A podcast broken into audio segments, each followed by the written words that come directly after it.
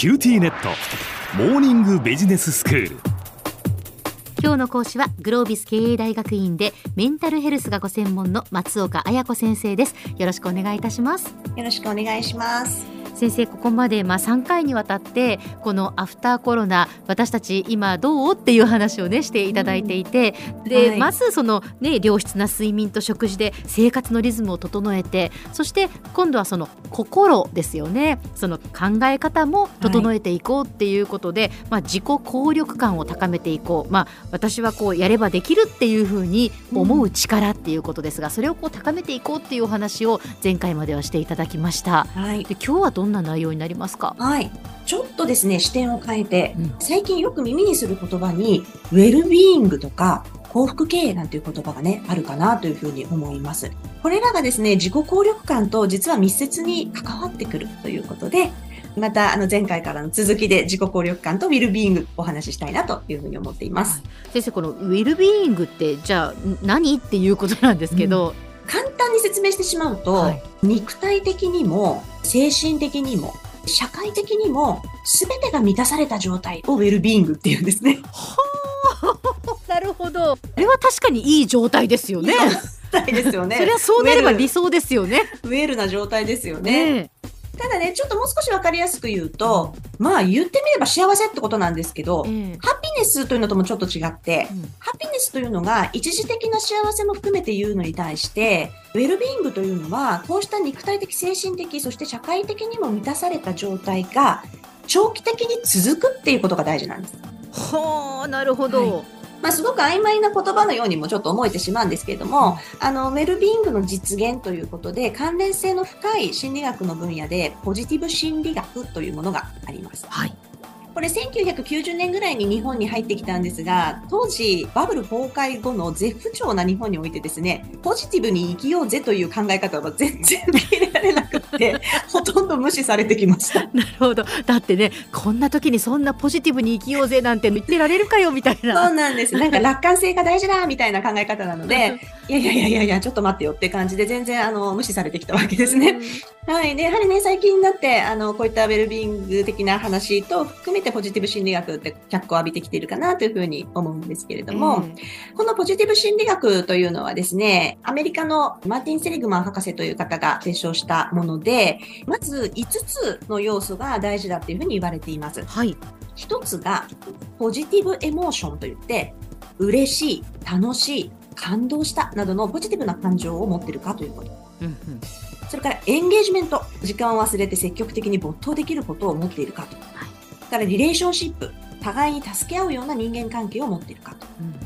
そしてミーニング&パーポーズ、自分の人生に意味とか目的というものをちゃんと見出せていますか。そしてアチーブメントですね、成功体験などによって達成感を得られているか。出てきたなっていう感じですね。はい、ここに自己効力感みたいな、ものが出てくるんですけれども、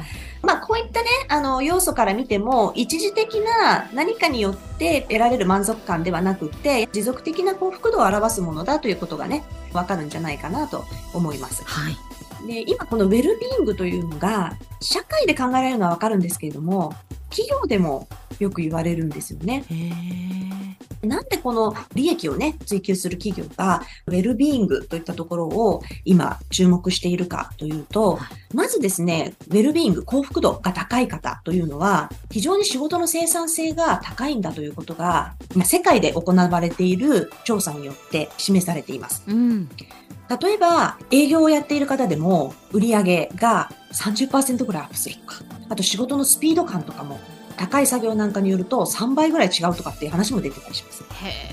いろんな調査結果で、やはりその幸福度の高い人というのは成果を上げやすいということが出ているんですね。こんなところから企業も注目する。そして、多様性を受け入れようというね、社会の情勢的なところもありますので、働き方みたいなこととかもやっぱりいろいろ言われますね。働き方改革なんてこともね。こういうことも考えると、やはり幸せに働いてもらうためにはどうするかっていうこと、これやっぱり企業としては注目せざるを得ない点かなと思います。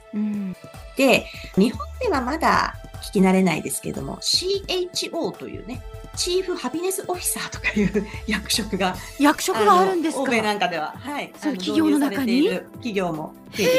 す。それだけその重要だっていうことですよね。その企業においてそういうその役職ができるほど働いている人たちの幸福度っていうのが企業にとっても利益につながっていくことなんだってことなんですよね。そうですね。やっぱり幸せに働けるってなるとその会社のことが大好きになりますし、そのために自分たちは一生懸命頑張ろうという気にもなりますし、そしてその中だからこそ自分はできるんだっていうふうに思って無理無理チャレンジしていくわけですから、社員が幸せに思うこととそういう幸せに思える状態を企業が作ること、これ双方ウィンウィンの関係になってくるということになります。で、世界でもウェルビーイングってやっぱり注目されていて、世界の幸福度ランキングっていうのがあるんですね。はいはい。フィンランドとかこの北欧諸国がですね比較的高い成績を収めている一方で、日本は何位だか知ってます？日本かなり低かったですよねこれ、そう54位ね、日本よりも上位にある国が全然経済力も低くて税金も高い国いっぱいあるんですよ、日本よりも、でもなんで幸福なのかっていうと、やはり払っただけにこの社会保障などが制度が充実していて、自分たちの税金が何に使われているかがすごくよく分かっている。なのでポジティブに受け止められているんですね。この税金を払うということに対してもポジティブに受け止められている。またその意見の中で多いのがやはりね、日本は自分の人生をコントロールできるっていう感覚が低いっていうのが大きいです。ああ、そうなんですね。確かにお金や地位や名声があっても逆にそれに縛られて思うように生きていけなければ幸せって感じられなくて、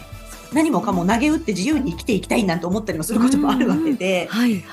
ずしもお金とか地位とかっていった一般的に幸せと思えるようなツールが幸せに結びつくとは限らないってとこなんですね。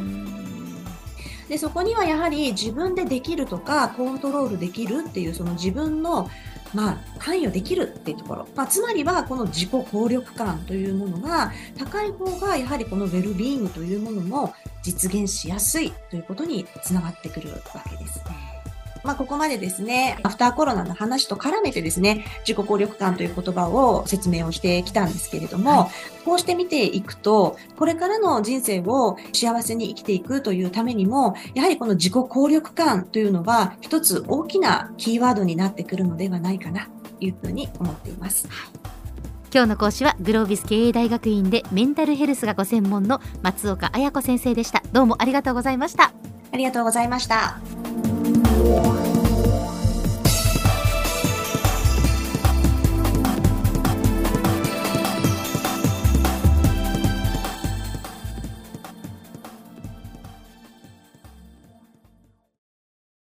キューティーネット。ビビックにしてから毎日必ず実家の父と母からビデオ電話がかかってくる。元気？って毎日だからそう変わんないよ。痩せたば？って毎日だからそんなに変わってないって。